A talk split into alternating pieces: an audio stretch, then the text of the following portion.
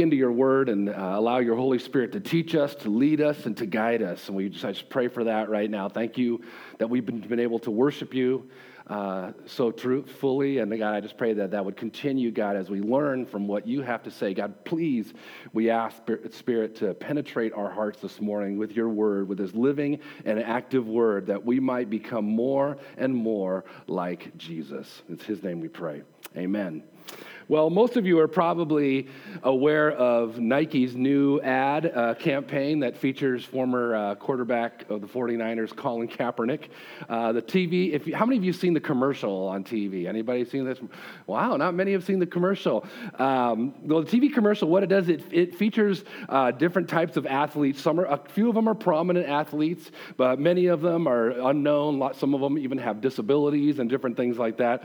But the main tagline of this campaign campaign is believe in, believe in something even if it means sacrificing everything. As you see there, the picture that that billboard is up all over different places and uh, things like that. Like so, really, I think the, really the number one. Well, there's a number of things that I've, I've watched this this week. This this ad just kind of came to me as I was thinking about this sermon. So I've watched this commercial uh, over and over and over again, and really, you can get a whole bunch of different things from this uh, commercial. Really, some profound messages that are in it. One is that I really felt like is especially as an athlete, your dream should be so so big, really, that you're willing to uh, sacrifice. it should be so huge that you're willing to sacrifice enormous things for it. You're willing uh, to do whatever it takes to achieve that. Now, now, I know that there's considerable controversy around this campaign ad, and we're not going to go there uh, this morning. So I know that that is, surrounds us.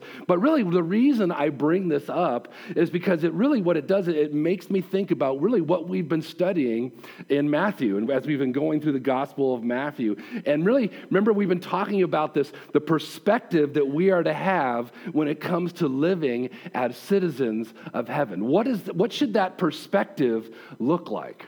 Okay?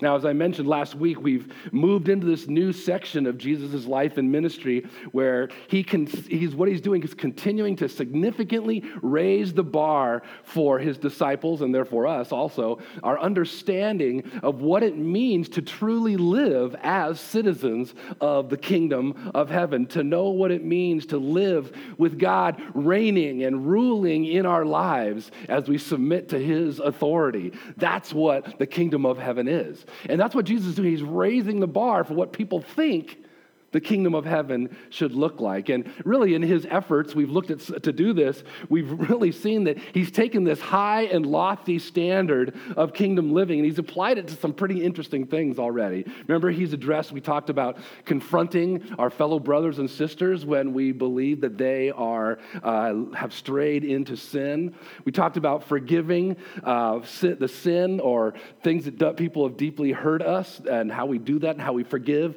again and again again and again. We talked about the kingdom standard. Last week, we talked about the kingdom standard for marriage and for singleness. Remember that? And we, when, and we were talking about divorce. Now, really, all of these things require a willingness to sacrifice or to surrender our self rule. Okay, they, we know that. As I, if the Spirit spoke to you at all during these last few sermons, you sense that, okay, I got to get off the throne here. That's what the message is of how to understand what it means to live as a citizen of the kingdom of heaven. Now, we've talked about all these things, and he's not done. Jesus is not done. He's just going to keep on mowing along. And today he hits another one that I think it really hits all of us. You see, Jesus takes time to address all these issues because he knows how easy that it is for us to fall into this trap of, of slowly and really oftentimes inconspicuously allowing the standard of how we believe or well we think we should be living as followers of Jesus Eh, or, and what happens is a lot of times, when we talked about how oftentimes the standard that we as believers think that we should be living as, as, as followers of Jesus is just a little bit better, a little bit higher than the world. Oftentimes it mirrors the world, but oftentimes we believe that it's, it's going to be close. It just has to be close. We're, as long as we're a little bit better. But we've learned that that's just not the way Jesus is explaining the kingdom of heaven. They're not close. They're nowhere near close. And they're it's impossible to live without the power of God doing this in your life. So I believe that what Jesus is doing, he's spending a large chunk of time teaching on the high and lofty standard of the kingdom of heaven for really for two reasons. I mean, there's a whole bunch of reasons, but I've kind of boiled this down in mind. Two reasons. First is that when we lower our standard for how God expects us to think and how He expects us to live as citizens of heaven, really what we do is we fail to give those around us an accurate picture of what a true follower of Jesus really is really one of the reasons I, I really firmly believe that one of the reasons that many of our unbelieving friends don't really understand what it means or what it looks like to be a citizen of the kingdom of heaven to be a follower of jesus is because so many of us had lowered our standard for kingdom living We've brought it down to a level that's comfortable for us. And reality is, they really don't see a whole lot of difference. They say, okay, you're good, and you say some really good things, but when I look at your life and I look at the life everybody else, there's just not a lot difference. And really, I believe that is happening because we have lowered, because our flesh does that, lowered the standard. Like I said, we're here, world's here. As long as we stay a little, we, we wherever they go, we just stay a little bit higher. No wonder people don't understand. No wonder people don't look at us and go, wow, what a difference what a difference in your life. You're going through all that and you still have joy. You're going through all that and you still have contentment. You still have peace. You were able to forgive so and so for that incredible thing they did. What? Tell me about that. Explain that to me.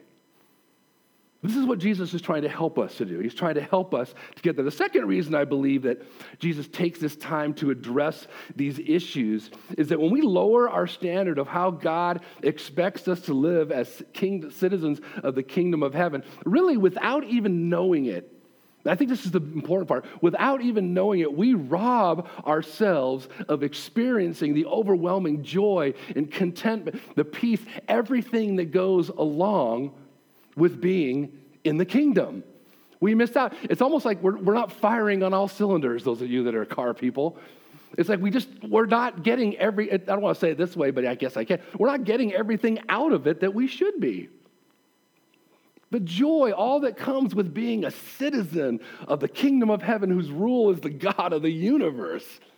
So when we lower our standard, we're doing it because we think, okay, this is what I need to do to live. This is what I need to do to live to be happy and content. But the reality is, we're, we're jipping ourselves out of all that God has for us. So that's why Jesus is doing this. That's why he's spending his time raising the bar. These passages we have been studying are meant to challenge our understanding of what it means to live as citizens of the kingdom of heaven. And they're not just meant to, like, whoa, look what you're not doing. They're meant to encourage us these passages are meant to encourage us to lean into God and to challenge us to be able to lean into God for the strength to be able to do this, to live at the standard that He demands, and to enjoy the blessings and everything that goes along with that.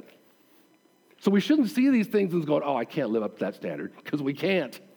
It's not possible on our own.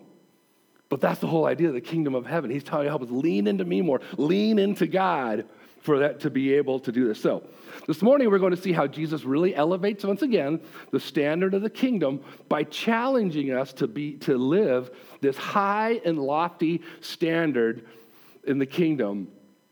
He's caused us to that is so valuable, this kingdom that is so worth so much that we're willing to sacrifice or surrender the very thing that we value the most. The very one of the things, especially, that we value the most. Let's get started as we jump in, okay? Let's start by looking at, chap- we're in chapter 19 of Matthew. Let's just look at the chapter 13, 14, and 15 to start off with. It says this then, chil- then children were brought to him, Jesus, that he might lay his hands on them and pray. The disciples rebuked the people, but Jesus said, Let the little children come to me and do not hinder them, for so for, for to such belong the kingdom of heaven and he laid his hands on them and went away. So here we are. No surprise that Jesus is surrounded by kids.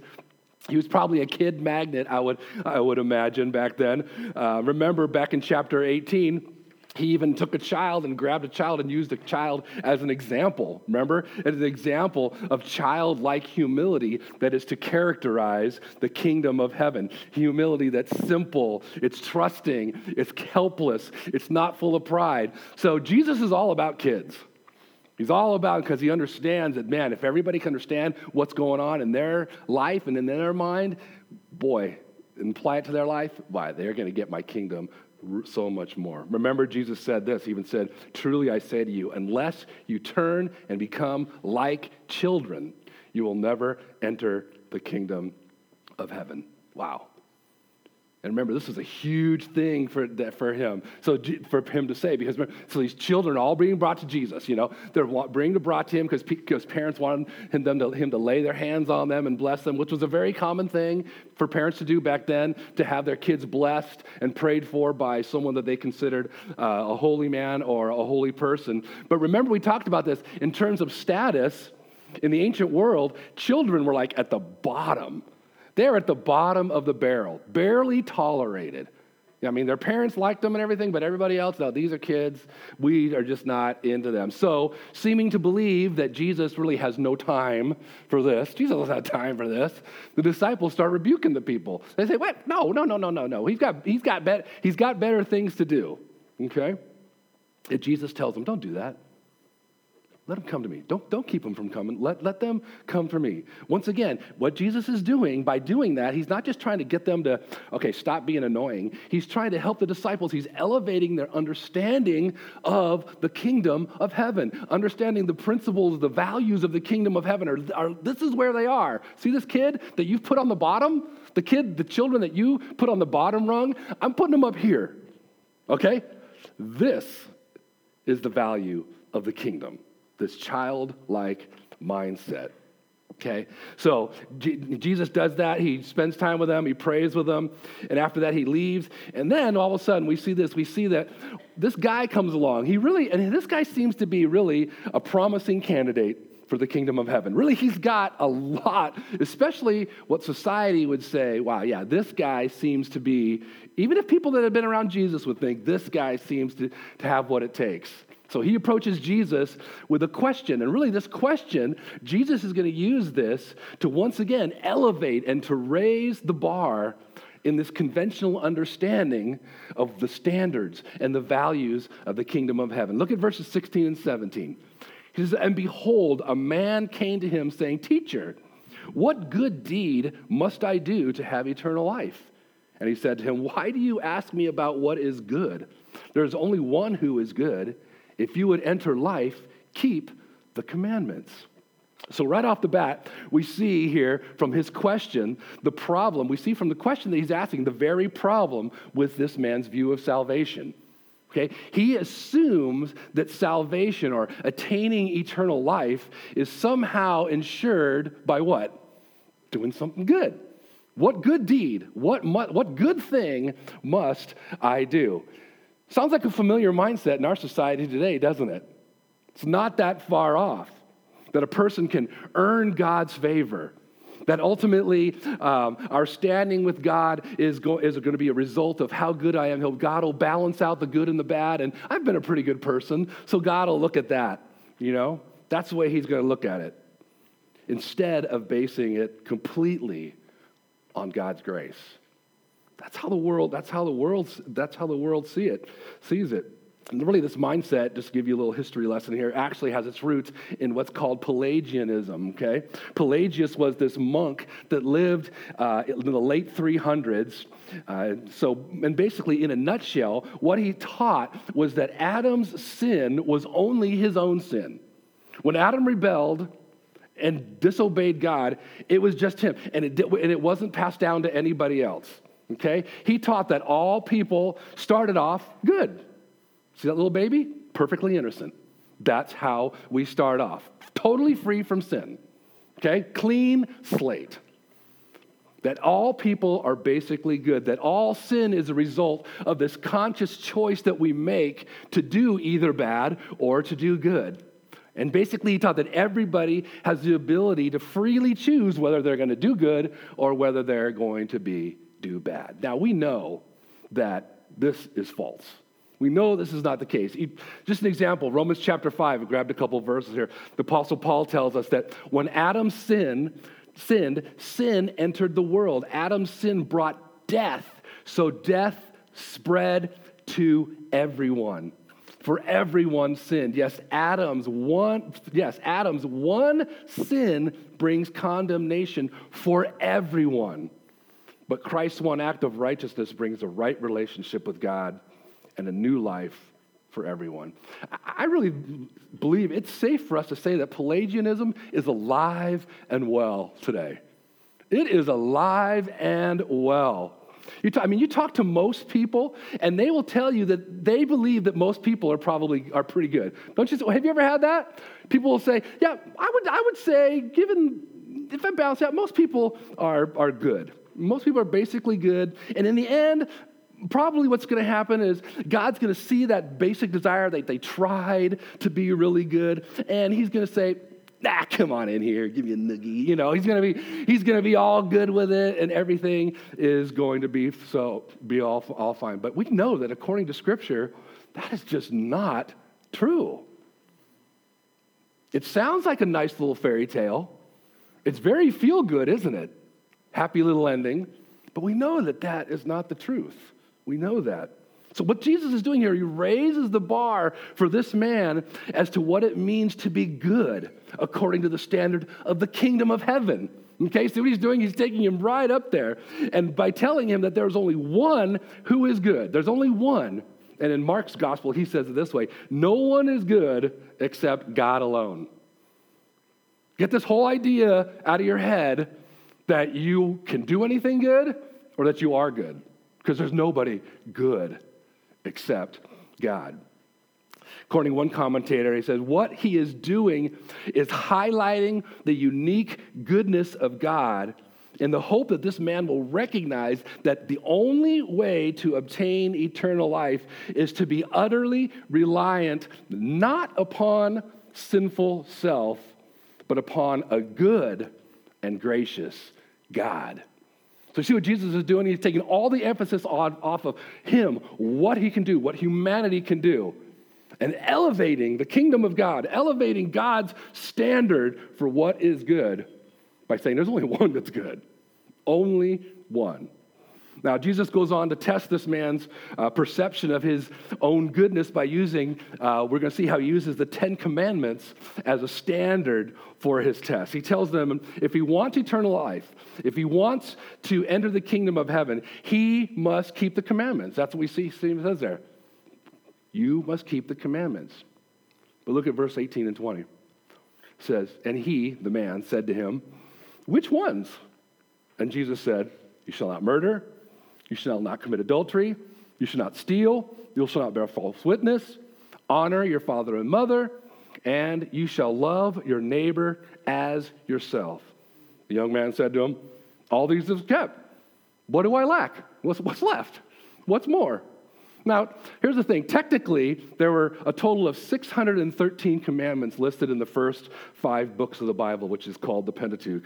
Yet, it can be assumed, really, back then, that the Ten Commandments really held a prominent place within uh, Jewish popularity because they really summed up um, the conventional Jewish view of what it meant to be a good person or what it meant to do good. You do these, you are good. You see here, interesting enough though, what Jesus seems to only emphasize how many of them? Five.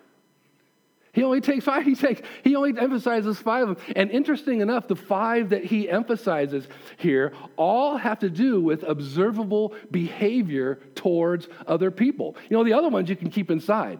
I can say, yeah, yeah, I've you know, I've made no idol, anything more important. I'm, you know, I've, you know, I don't take the Lord's name in vain or whatever. I, you know, you could say, you could say certain things, but these are actions towards other people that anybody can see that really would prove more person's virtue and if they really are keeping these commandments. He's saying, okay, have you loved others to the standard of the kingdom of heaven? Have you really done it? Have you really loved others? And we can assume that this guy has, to the best of his ability, he's done that. Because Jesus tells him, I mean, he tells Jesus, ah, I've kept them all. Now, whether he did or not, we don't know, but I'm sure he assumed that he had done these. Yet, even with that, isn't it interesting, these verses? Even with the fact that he was able to answer Jesus and say, Yeah, I've been so virtuous, even those ones that you, meant, that you mentioned that are really hard and everybody would know, I've kept them. But look what, what, look what happens. You can see there's something deep down inside telling this guy that there's more. There's more. So he's like, okay, what more do I have to do? Because he knows it. He can tell there's more that has to be done. There's more to entering the kingdom of heaven than just doing good, okay? Than just merely keeping the commandments. He knows it deep down inside. There's something, something gnawing at him. That there's got to be more than just doing my best to be good. You see, as deeply and earnestly as this man wanted to know the truth about what it meant to be saved and what it really meant to be into the, into the kingdom, the reality is this man was enslaved to something that kept him from being able to live according to that high and lofty standard of the kingdom. And Jesus knows it. Jesus knows that there's something going on. That's why he takes these high ones, these ones that are really affect other people, and he goes, okay, you've done that but now he's going to show him how high and lofty the standard of the kingdom of heaven really is. Now he's really, the bar went up, now it's really going to go up. Look what he says in verses 21 and 22. Jesus said to him, If you would be perfect, go sell what you possess and give to the poor, and you will have treasure in heaven. And come, follow me. When the young man heard this, he went away sorrowful, for he had great possessions. So, this word, just so you know, this word perfect doesn't mean to be like picture perfect, flawless, morally flawless. It really has more of a connotation of, of completeness or being mature, of full maturity. So, Jesus is telling this guy listen, if you want to truly be completely and fully mature in your understanding concerning what it means to be a part of the kingdom of heaven, yes, you must exceed the standard of spiritual exercise of merely just keeping the Ten Commandments. He must come to recognize that there's one thing that he lacks. And really, we can take it back to that first couple verses we looked at. He lacks childlike dependence on God. He's dependent on something else. And Jesus challenges him here. He gives him an opportunity to have that childlike dependence on God by giving him an option. He says, Get rid of all this, this things that are enslaving you. Get rid of it. Get rid of what it says. He tells him to sell his possessions and give them to the poor and follow Jesus. Now, not because simply getting rid of, rid of possession, possessions earns your salvation and God's favor. Once again, Pelagianism, that's what that would say. You want to be virtuous and you want God to look good at you? Man, give stuff away, and even when it hurts, give it away. That's not what he's saying here. He's not saying it because just to earn God's favor, but because God, Jesus knew that he, this man, trusted more in his wealth to provide what he needed for security than in fully trusting God to provide what he needed for security. And this is the crux of the message, I believe. Is trusting what do we trust in for security? And specifically in this area, Jesus is dealing with wealth and possessions. Now, I don't want to get into all the facts and all the figures. We are all smart enough to know that we are at the top 1% of the world. We know that. I mean, ex- excluding Warren Buffett and all those guys, we are extremely wealthy. We have stuff. We have, we're doing okay. If we're living here, we're wealthy, extremely wealthy. Most of us would not see it that way, uh, but, but we are. So, this is what's happening with this guy. This is what Jesus is noticing in this guy. He's trusting more in his wealth to provide what he needed for security say. So sadly, we see that instead of doing what Jesus asks him to do, gives him an opportunity in, he goes away sorrowful. He's sad. He doesn't just go, oh, I can't do that. He's bummed. He is truly sad because he really wanted this. This is something that he wanted to achieve. He wanted in. He wouldn't have come to Jesus if he didn't. He really wanted, and he thought he was that close. There's got to be just maybe one more thing that lets me in. And Jesus says, okay, here's that one more thing. And he just, oh, crushed absolutely crushes him. He just can't, he just can't imagine how hard it is. Because remember, this guy, what's happening is his buffer, his buffer of wealth and possessions has been the very thing that he's been, been relying on for his security. And it's so important to him, he can't give it up. I need that. I've got to have that. And so often we have so many things in our lives that we do that with, don't we? Whether it's things that are very unhealthy or things that seem healthy. But these are things that I've got to have this. I need this for security, to feel good, to feel okay. I need to have this. And some people, it's like I said, it's crazy things. I love watching the show. I shouldn't admit this. My wife's looking at me. I love watching hoarders. Um, uh, maybe it's because I studied that stuff and everything like that, but I really get interested. It makes me sad and sorrowful because I really think about the, what the pain they're going. But so oftentimes, I think I was watching one episode, and the psychologist on there said that we can't just tell these people just get rid of your stuff. Just come in here. Let's just clean out your stuff. Because really, what's happening? It's psychologically, this is a buffer for them. Okay? This is a comfort buffer for them to whatever is happening, however the anxiety, the pain in life is affecting them that's what's going on. They're not just horrible people because they're hoarding, it's ha- something is happening, it's their buffer. We all have a buffer. It might not be a house full of stuff, like with a little aisle, but we all have a buffer. We all have something we look at and say, that, that, that, I need that. I rely on that. We might not admit it, but on a Sunday morning like this, my prayer for you is that as we are going through the rest of this, that you would pray that God would enlighten you to what that buffer might be. It could be some small thing, but our flesh is always going to want to rely on security for something and something other than God, always. So there's a good chance that there is something. All right, so um, now he just he, this takes this man, he, he turns and uh, goes off, but Jesus decides and uses this as a very teachable moment okay, about the dangers that face those who trust in wealth and, preve- and possessions to provide what they need for security. Yet they also desire to be citizens. So here's the danger. You want to be a follower of Jesus, you want to be in the kingdom, but you also, wealth, possessions, things are something you get your security from. Let's talk about that a little bit. Look what he says in verse 23 and 24. He says, Jesus said to his disciples, Truly I say to you, only with difficulty will a rich person enter the kingdom of heaven. Again, I tell you, it is easier for a camel to go through the eye of a needle than for a rich man, rich person to enter the kingdom of God. Holy crud. That must have just absolutely blown them away to hear, to hear, to hear what he is saying there.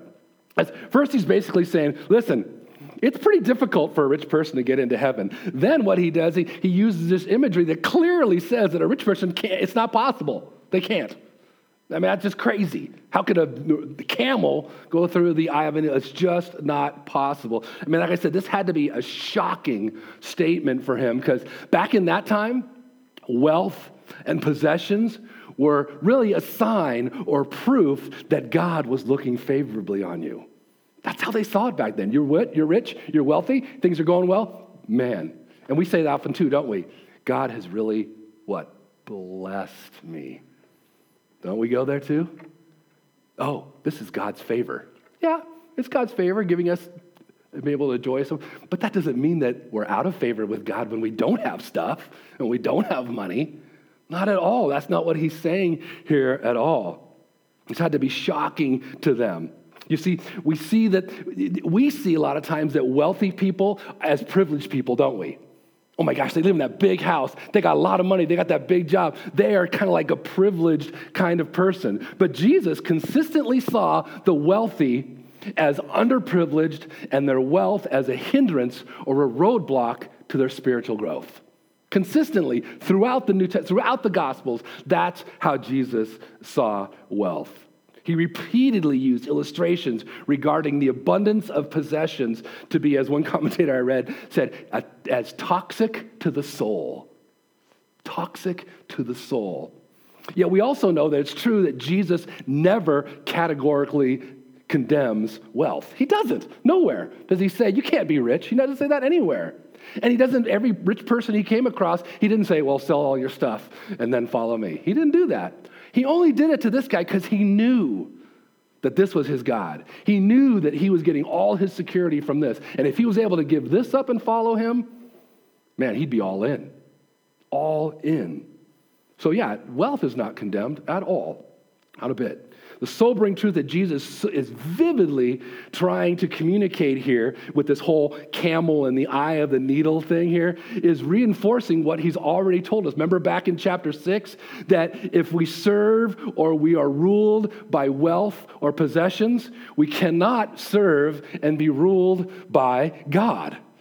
Not possible completely impossible. That's what Jesus is saying is that's how powerful wealth and possessions can have on the natural man. That's what he's saying here. He's, he's saying, listen, you, they, they can't exist together. You can't rely on both of those for your comfort. You can't, I mean, you can't rely on both of those things for your security. You can't. You can have both, but you can't rely on both. You can't serve both. It's just not possible. Same commentator wrote this. I thought he just put it really well. Um, he says, Wealth often numbs our minds to the reality of the joys of heaven and the torments of hell. There is always something more on earth to buy or look forward to when one has wealth. Wealth often lures us into, be, into believing that everything can be had for a price. In most cases, with wealth comes self indulgence, self reliance, self importance, and self security. Wealth has a way of ruling one's life, ruling one's time, ruling one's vocation, ruling one's commitments, and ruling one's concerns. Once again, Jesus did not condemn being wealthy. It's not the point. Not the point at all. This is what he's talking about. This is what it can do to us. That's what he knows. The truth is that not having is that it's not having wealth and possessions that makes that is, is toxic for our soul, like the other guy said. That's not what's toxic. Not the wealth and possessions. It's putting them or putting our trust to provide what we need. That's what he's saying. So with that, so now that he's really raised the bar, Jesus has totally raised the bar. He said, "Listen, I know that what your situation is. Your wealth is this thing that you're relying on for your security. And this guy went away. And now the, now the disciples are thinking, uh, what's going on here? Okay, wait a second. We got a question. We're, we're concerned about something. You said you see, it seems like you're making it impossible here. Look what it says in verses 25 and 26. When the disciples heard this, they were greatly astonished, saying, Who then can be saved? But Jesus looked at them and said, With man this is impossible, but with God all things are possible. So, Jesus' radical comments on all this, remember what they thought? They were thinking, okay, wait a second, these people are blessed by God. They're in God's favor. What are you, what are you saying here? Uh, if the wealthy can't get in, if the very people that God seems to be having favor with can't get, get in, who's not excluded? I mean, how do we possibly get in? How is there hope for anyone? If the wealthy can't get in, and everybody who, this is our day and age too, if the wealthy can't get in and everybody else wants to be wealthy, what chance is there? What hope is there? Who's eligible to be saved? And really, I believe Jesus looks right at him and he goes, Yes, now you get it. That is what I'm talking about. You're exactly right. Nobody has anything to offer that makes them eligible to enter the kingdom of heaven. Doesn't matter how rich you are, doesn't matter how kind you are, doesn't matter how important you are, doesn't matter how much you sacrifice. You cannot earn it. That's what he is saying here. Jonathan Edwards once wrote this. I love this quote by him. Take on yourself, to take on yourself to work out redemption is a great thing, is, is a greater thing than if you had taken it upon you to create a world. You are not allowed entrance into the kingdom of heaven because you are great, good, or wealthy. Entrance into the kingdom is a miracle of God's doing. And we know that. Most of us here, we, we know that. But so often we still try to earn God's favor. And now, as if to really, in a sense, to put kind of a, a, a, delicious icing on the cake here, what Jesus does now, he tells his disciples really what the results of surrendering everything for the sake of experiencing the fullness of, of, of heaven is going to look like. Here's the results. Here's how this is going to play out. Here's our last section here. We're going to do the whole thing. Then Peter said in reply, See, we've left everything and followed you. What then shall we have? Jesus said to them, Truly I say to you, in the new world, when the Son of Man will sit on his glorious throne, you who have followed me will also sit on 12 thrones, judging the 12 tribes of Israel. And everyone who has left houses, or brothers, or sisters, or father, or mother, or children, or lands, for my sake, will receive a hundredfold and will inherit eternal life. But many who are first will be last, and the last first. So Peter's like, okay, wait, haven't we done what you talked about? Haven't we done this very thing? Haven't we left everything to follow you? Remember, these guys did. They left everything. Hey, pick up that, put that fishing pole aside. Come. Come. Leave it. These guys, tax collecting booth, leave it. Come follow me. Man, these, man, these guys did that very thing. He's saying, what, what's in the, what, what about us? What about us? We, sur- we surrendered everything. What is, is our treasure in heaven? Is that where is, is our, our, have we done what we should have done here? Is our treasure in heaven? And Jesus tells them, yes. You know what? You will be rewarded for surrendering everything in order to follow me. And, and by the way, he says, this is no small reward. what you guys have done by sacrificing what you might have found your security in and giving it up in order to follow me, no small thing. So, you know what? No small thing is what you are going, your reward going to be. He tells them that they will, I don't know how this all works, but somehow in the new heaven and the new earth that's going to happen, the 12, these 12, they're going to rule with, with God somehow.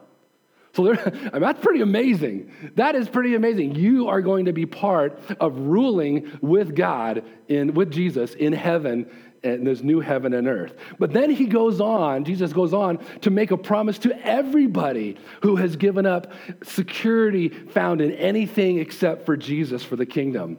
What he basically says here is that, you know what? Far more is gained than was ever lost far more is gained than was ever lost. The truth is that no matter how much we surrender for the sake of the kingdom, what we get in return is far, far greater.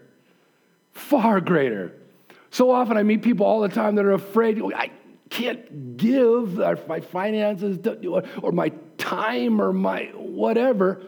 And we forget the fact that what we're doing is we're lowering the standard of living as citizens in the kingdom of heaven. Might it be difficult? Might it be hard? Yes. But you know what? In return, oh my gosh, what we get. And I'm not talking about, you know, we're not health, wealth, prosperity here. We're not talking about, okay, you give that, you're automatically, your income's going to go up. I'm not saying that. But all the richness that comes from experiencing the fullness of life in the kingdom of heaven as a citizen of kingdom of heaven, I can't even explain it. But we know that God, when He's raising the bar, that means He's raising the bar for blessing, for contentment, for joy, for peace, for forgiveness, amidst all the crud that we do live through in life. That's all going to be a part of it. Far, far greater. And it includes, he throws on top, everlasting life. On top of that, living forever. Wow, that is amazing.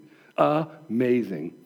Remember, I shared a quote about a couple months ago that uh, I just added this this morning because it came into my head about Jim Elliot. Remember that quote that he says, He is no fool who gives up what he cannot keep to gain what he cannot lose. Powerful, powerful words that really fit with what Jesus is saying here. Listen, you have no idea, is what he's saying, how amazing the blessing is, how amazing life here and there is going to be when we give up the things that we find security in in order to truly follow Christ, to truly live as citizens of the kingdom of heaven. Get ready to, basically saying, get ready to have your mind blown. It's going to be mind boggling. See, there's no greater way to experience the fullness of the kingdom of kingdom living than surrendering everything we trust trust in to provide security for the sake of following Jesus. I wanted to just put that up there because I thought, really, this is the crux of what he's saying here. This is the crux of it. There's no greater way, no greater way. It's impossible to experience the fullness of the kingdom, of kingdom living, than surrendering everything that we trust in to provide security for the sake of following Jesus. And is that easy? No. That is not easy. It's difficult. But we know God gives us the strength to be able to do that. Yet Jesus finishes, interesting that he says all this stuff, is that Jesus finishes by telling his disciples that even though they've given up their security found in anything except Jesus, even though it's going to be rewarded, even though you're going to get stuff out of that, I love how Jesus always kind of brings our mindset right back to where it centers it. He puts it, he says, Don't think for a minute that doing so gives you the right to run to the head of the line. Okay, don't think for a minute because you were so generous, because that was so difficult for you to give up that thing that you find security in. wow, God, I am that is awesome. I get to I get to kind of go to the front of the line of, of virtuous people within the kingdom of heaven. He said, No, no, no, no, no, no. He said, Do not do it. In the kingdom of heaven, nobody earns their status. Nobody earns status. It's by divine grace that we're rewarded. Even the disciples didn't earn that status. That was divine grace by God to say, you're going to get to rule. And it's the same thing that happens with us. So, the question to all of us really is are we, am I willing to sell everything and put following Jesus and living by the high and lofty standard of the kingdom of heaven first? Are we willing to do that? Put it first, even if it means sacrificing the very things that we get security from? Are we willing to place the kingdom, the reign and the rule of God in our lives? Are we willing to put it before self? Are we willing to put it before family, before career, before recognition, before, oh, here we go, comfort? Okay? Before pleasure, before anything that we trust in for security. This is the question that Jesus is asking of every single one of us. Let's pray. Father God, thank you once again for your word. Thank you that as we look at things that seem so challenging, I pray that even now for every one of us in this room that we would be seeing this as an opportunity for your Holy Spirit to really do some work in all of our lives, God. I just want to pray, Spirit, that you would be enlightening those of us that need to hear and need to see the area, the things that we are holding on to, and or that things that we that are giving us a sense of security, and we're putting those above following you completely, and we're not willing to let those go. Even those things, God, that we had no idea. I pray that you would go deep this morning and this week as your spirit brings back to recall these powerful words from our Savior, God. Do a work in us that drives us closer and closer to you, to trust you for the grace and for the strength and the power to be able to sacrifice and to surrender things that we know are keeping us from living at the standard of the kingdom that you desire for us and all that comes with that, with that, God. Help us to trust you for that. In Christ's name, amen.